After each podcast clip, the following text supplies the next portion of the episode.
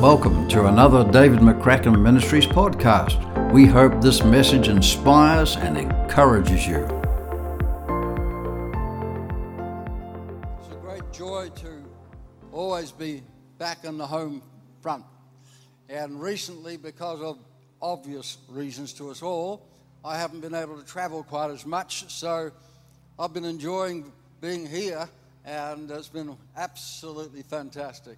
Uh, my message this morning is much more of a declaration than it is a uh, preaching of a message. But um, there was a young lady sitting down to your right that's disappeared. But that's right. Make sure I grab, get hold of her in the second service. Um, I felt the Lord give me something for her.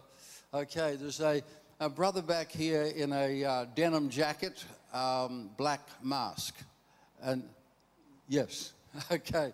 Um, there's a coming an opportunity your way which is going to require of you something of a daring nature. That may not be your nature, but it's going to require that. Um, and I felt the Lord quicken a scripture to me for you when that opportunity uh, presents itself to you. And it's Isaiah 43 18 and 19. Don't remember the former things, don't consider the things of old. For now it's a new thing. And uh, it's going to be almost like something that happened to you before, but didn't turn out that great. But a new opportunity is coming, and this time it's different, so be bold and embrace it. Okay. Um, this morning, um, I want to thank Pastor Russell and Pastor Sam for the incredible opportunity it is to minister this morning. And I realize that it goes globally, so we're saying hi to everybody online as well. Um, I was quickened when I read this statement um, by, it was just, I just got it on random, but it was about a guy in the Vietnam War, a Captain Dave Carey. And he was captured in the Vietnam War and he was imprisoned by the Viet Cong and he was beaten and tortured and imprisoned for five and a half years and they asked him afterwards, how did you, how did you maintain your sanity in that time? And he said, Well, as a child, I was taught the 23rd uh, Psalm. I brought up in the Christian home, Christian uh, as a person, and, and he said, uh, and I loved the 23rd Psalm, so I memorized it. And he said, for five and a half years, every time I was intimidated, Every time I felt like giving up, I just recite the 23rd Psalm again and again and again because I refuse to surrender the freedom of my mind. And I thought that was a powerful story how the Word of God is greater than even the most dire circumstances possible. And I felt the Lord speak to me about this statement. I said, Father, if I was to come here this morning, as I am, I, I, I don't want to preach just another message, although that would be good. But Father, what, what statement would you make if you came and spoke this morning? And as clear as anything, this statement do not be intimidated. Do not be intimidated. So that's, that's what I'm going to speak about.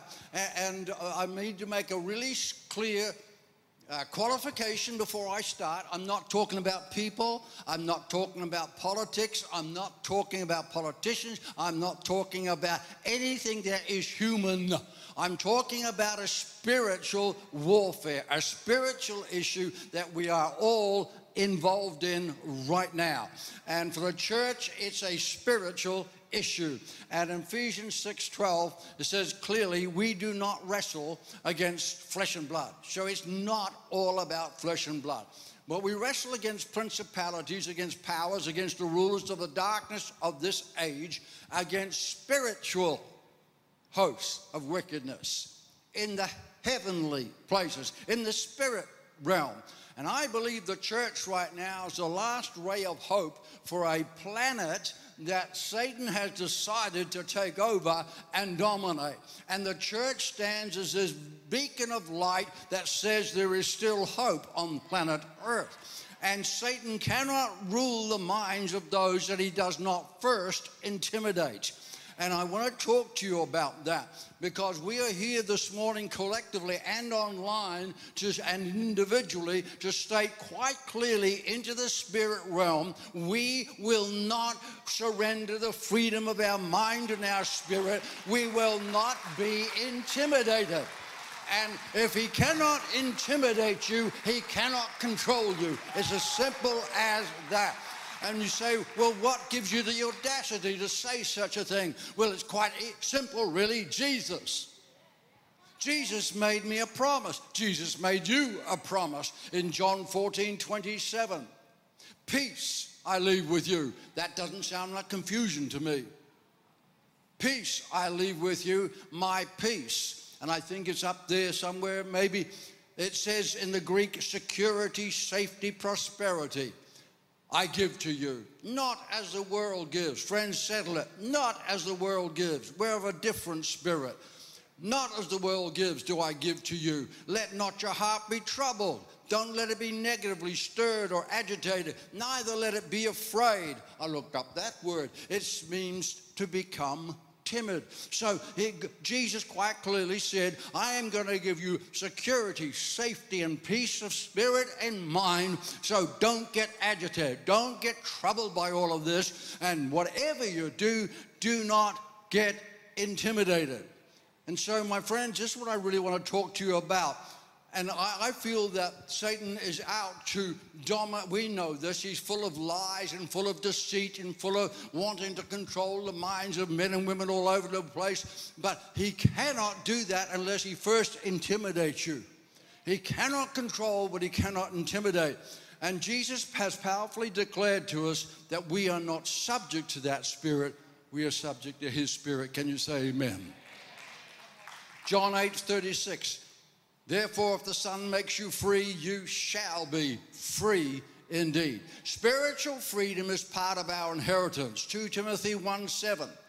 For God has not given us Friends, we should be confessing this every day of our lives. God has not given us the spirit of fear or literally intimidation, but He's given us a spirit of power, which is literally a miraculous force of empowerment and of love and a sound, disciplined mind. I tell you what, the spirit of darkness may declare uh, uh, uh, imprisonment, but my God and yours declares freedom. Jesus brings freedom to people. He doesn't bring bondage to people, He brings freedom to people.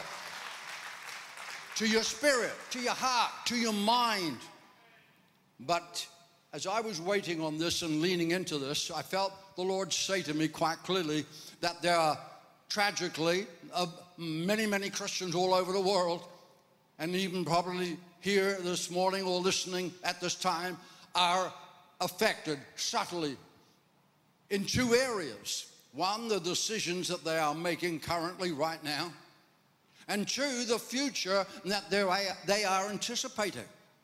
It is so easy to subtly get undermined by this, everything that is happening around you and filling your mind and filling your heart, that the choices that you make become intimidated.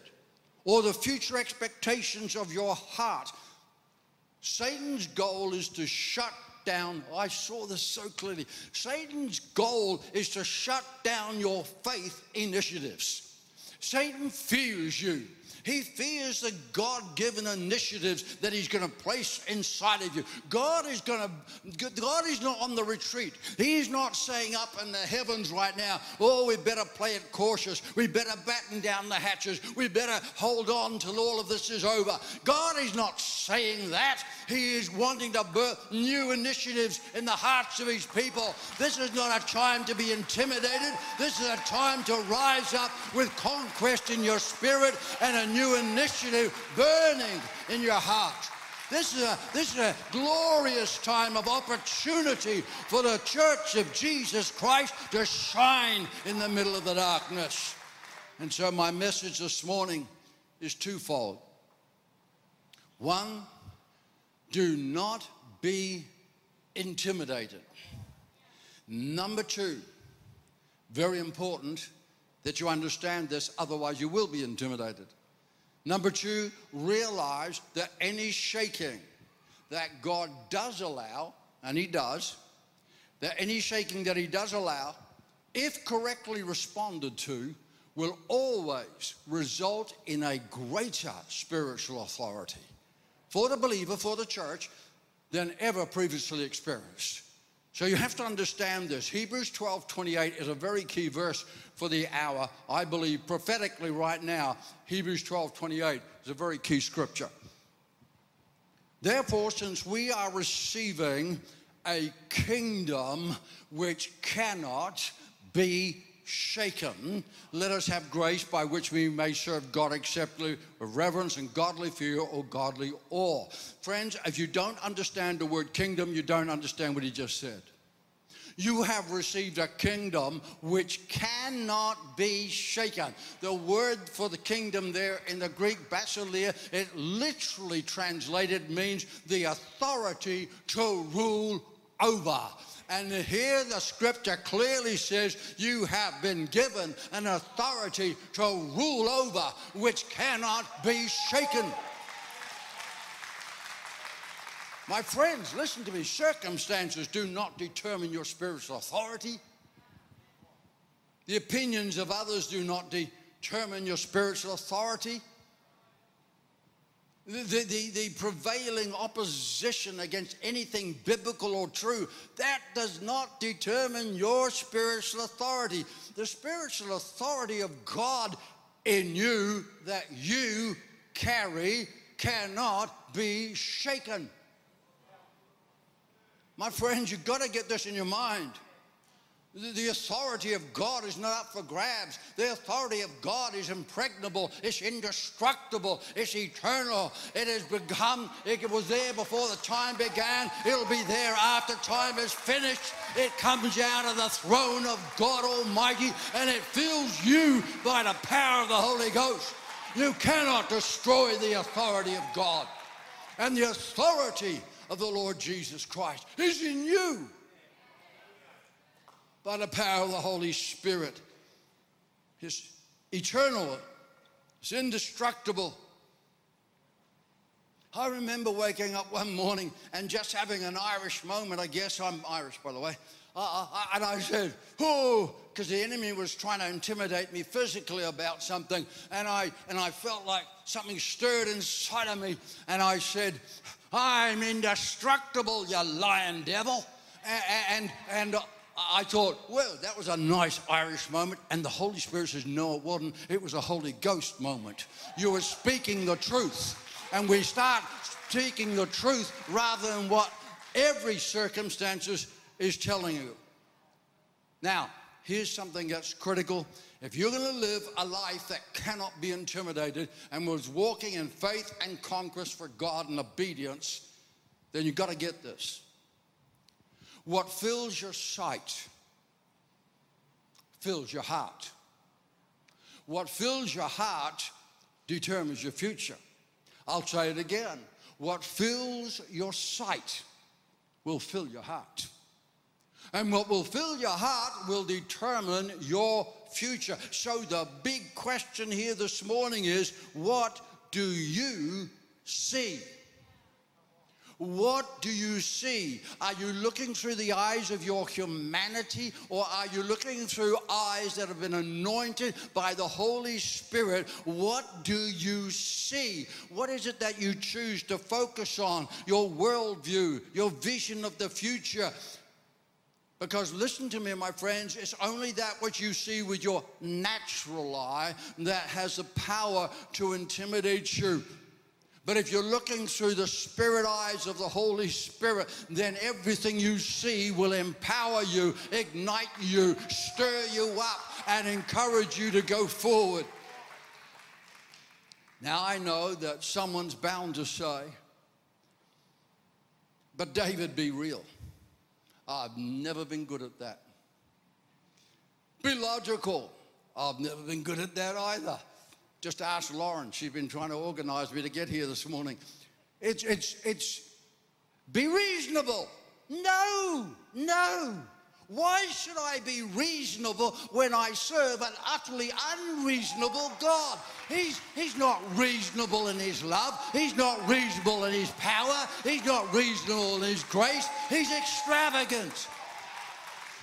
I refuse to be reasonable. But if I was being reasonable, which I won't be, someone might say, David, we, we, we are actually living in times of restriction and contradiction. That's our daily reality. but my friends, my friends, restriction and contradiction have never been a hindrance to a God that can part the Red Sea, can open prison doors, and can pull Lazarus out of a tomb. In fact, I'd say restrictions and darkness are God's opportunity. Think about it biblically. It was in the darkness of, of, of Gethsemane and the cross that Jesus brought redemption for all mankind. Why? Because of what he saw. You, you go biblically, and, and it will tell you that is what filled his sights, what he was focused upon. He wasn't focused upon the agony of the cross, although it's incredibly acutely real to him, but he was focused, the Bible says he was focused on the hope that was set before him or set before his eyes. Hebrews 12, 2. And because he was focused on the redemption of mankind, he was able to triumph because of what filled his sight and what he chose to focus upon. Friends, get it true, get it biblical about the cross. The cross did not take the Spirit of Jesus, he decided when to go. The Bible is clear. He offered up his spirit. And I'm telling you right now, Jesus didn't suffer his way out and slide the back door. Jesus took a look around him and realized, I've done it. I have redeemed all of mankind. I've finished what Father gave me to do. Okay, I'm out of here. And he never surrendered his spirit's authority for a single moment. My friends, don't surrender your spiritual authority. Darkness is God's opportunity. It was in the darkness of the lion's den that Daniel was able to change the heart of a king and a nation. Why? Because of what he chose to focus on. I've been serving the Lord and ministering now for over 54 years, be 55 years at the end of this year and I look back on this and uh, I can see all the valleys and I can see the dark times, I can see the challenging times, but I have always proven one thing that the darkness of Satan's intention has always provided my Father with an opportunity to work miraculously for his own purpose and his own agenda. And this virus is no exception is what you see. Are you looking through the eyes of intimidation? Are you looking through the eyes of opportunity that God is giving to you? I believe this is a time of fresh initiatives. I don't believe this is a time to be sitting back holding on. I believe this is a time to be taking new territory. We have a spiritual authority that cannot be shaken. My friends, uh, Lazarus went into the tomb, but I'm telling you something right now, and some of you really need to hear it, and some of you online need to hear it right now. The tomb was not the last chapter. The tomb was but the opportunity for the resurrection. And I'm telling you right now, whether it was Jesus or Lazarus, I tell you now, their testimony is a whole heap greater today because they went into a tomb than if they hadn't have gone into the tomb. Right now, you might say, I feel like I'm in a tomb. Well, look, awesome, awesome. Look up because your day of resurrection is coming and you'll have a testimony that's far greater than if you had not gone into that tomb. This is not an hour to be intimidated. Moses. Moses was confronted by the Red Sea in front and the Egyptian army behind him. But he refused to be intimidated. He looked Godward and said, Father, what do I do? And consequently, he walked in the authority of his God, an authority that could not be shaken. Joshua was faced with an impossible Jericho, impregnable fortress, but he refused to be intimidated. He turned to his God and said, Lord, what do I do? And he took down Jericho and took the people of God into their possession. Why? Because he refused to be intimidated and he turned to God instead and got the word of the Lord. I was thinking about Deborah. Some of you might not know who she is, but Deborah, a lady in Israel and she was the prophetess in Israel, and then she became judge in Israel. At all at a time when God's people were being intimidated and people were cowering in the tents because of the evil forces against them. And she rose up and she then became the warrior leader of Israel as well. And she she was she absolutely refused to be intimidated by the evil that was against God's people. And she rose up and she shattered the forces of hell and set the nation free. Why? Because she looked to her God and she said, Father, tell me what to do. And she delivered a nation. Man, I could give you another 500 illustrations, but I better move on. Well, here's another one. What about Paul?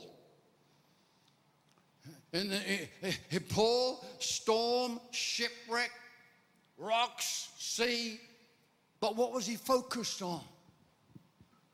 He knew that his father was still in control. Read the story. He, he, he didn't say, oh, the devil's done that. No, no, no, no. What opportunity have for you have you got for me right now and the darkness of the storm and the waves and the rocks actually resulted in the redemption of an entire uh, island full of people and malta came under the power of the gospel why because of a shipwreck because of a man that wasn't intimidated by the storm, but looking for the opportunity. I think of John Wesley. John, you say who? John Wesley, um, about 400 years ago. In the 1700s, John Wesley, anointed by God, rode across England on horseback. And you say, well, that's fine. Well, I, I spent the first eight years of my life over there. And it's nice for at least a day and a half a year. But I'm telling you, sorry, all those watching online, I did not mean that. I love the UK. But winter is something else. And so John Wesley would ride on his horse through sleet and rain and snow and ice, opposed by society, opposed by most of them in the church abandoned by most of his family, no support, friends deserting him, and he brought revival to England and to the world. Why? Because he refused to be intimidated.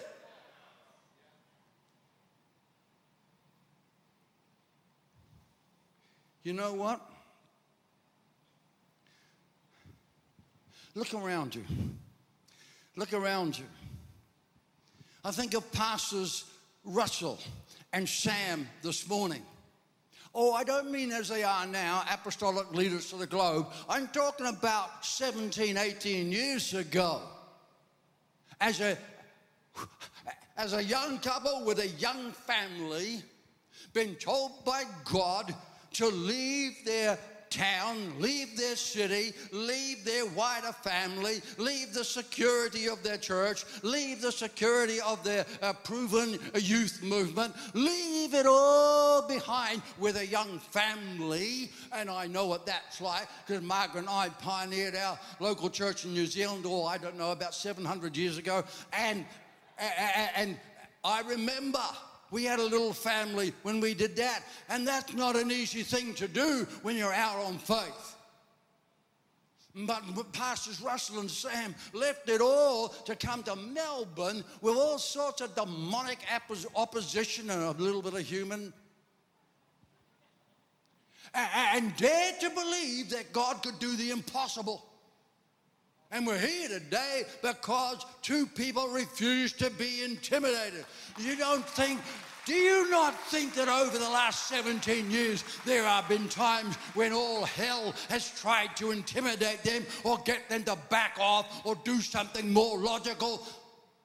That's part of the job. But I'll tell you what, they keep their eyes on God. And Father, we, uh, right now, you and I, we, we, we imbibe of their heartbeat and DNA. You're not here by accident. You're here because God wants to raise up an army, not a natural army, but a spiritual army. Men and women and young people filled by the power of the Holy Ghost, refusing to be intimidated, taking their authority in the realm of the Spirit. Why wrestle with flesh and blood when you have absolute command in the realm of the Spirit? I better work towards the eventual possibility of a possible close. I'm glad some of you are wide awake enough to hear that.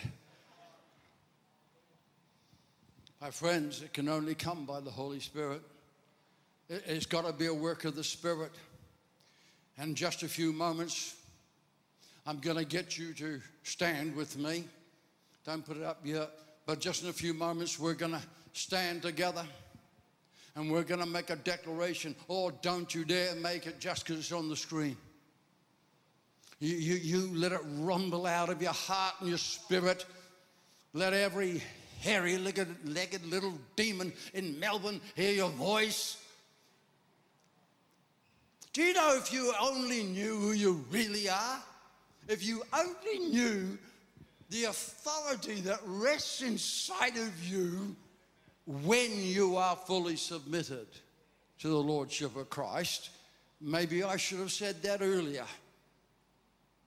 God is only obligated to grant you the authority for a task when that task is an extension of his own heartbeat and intention.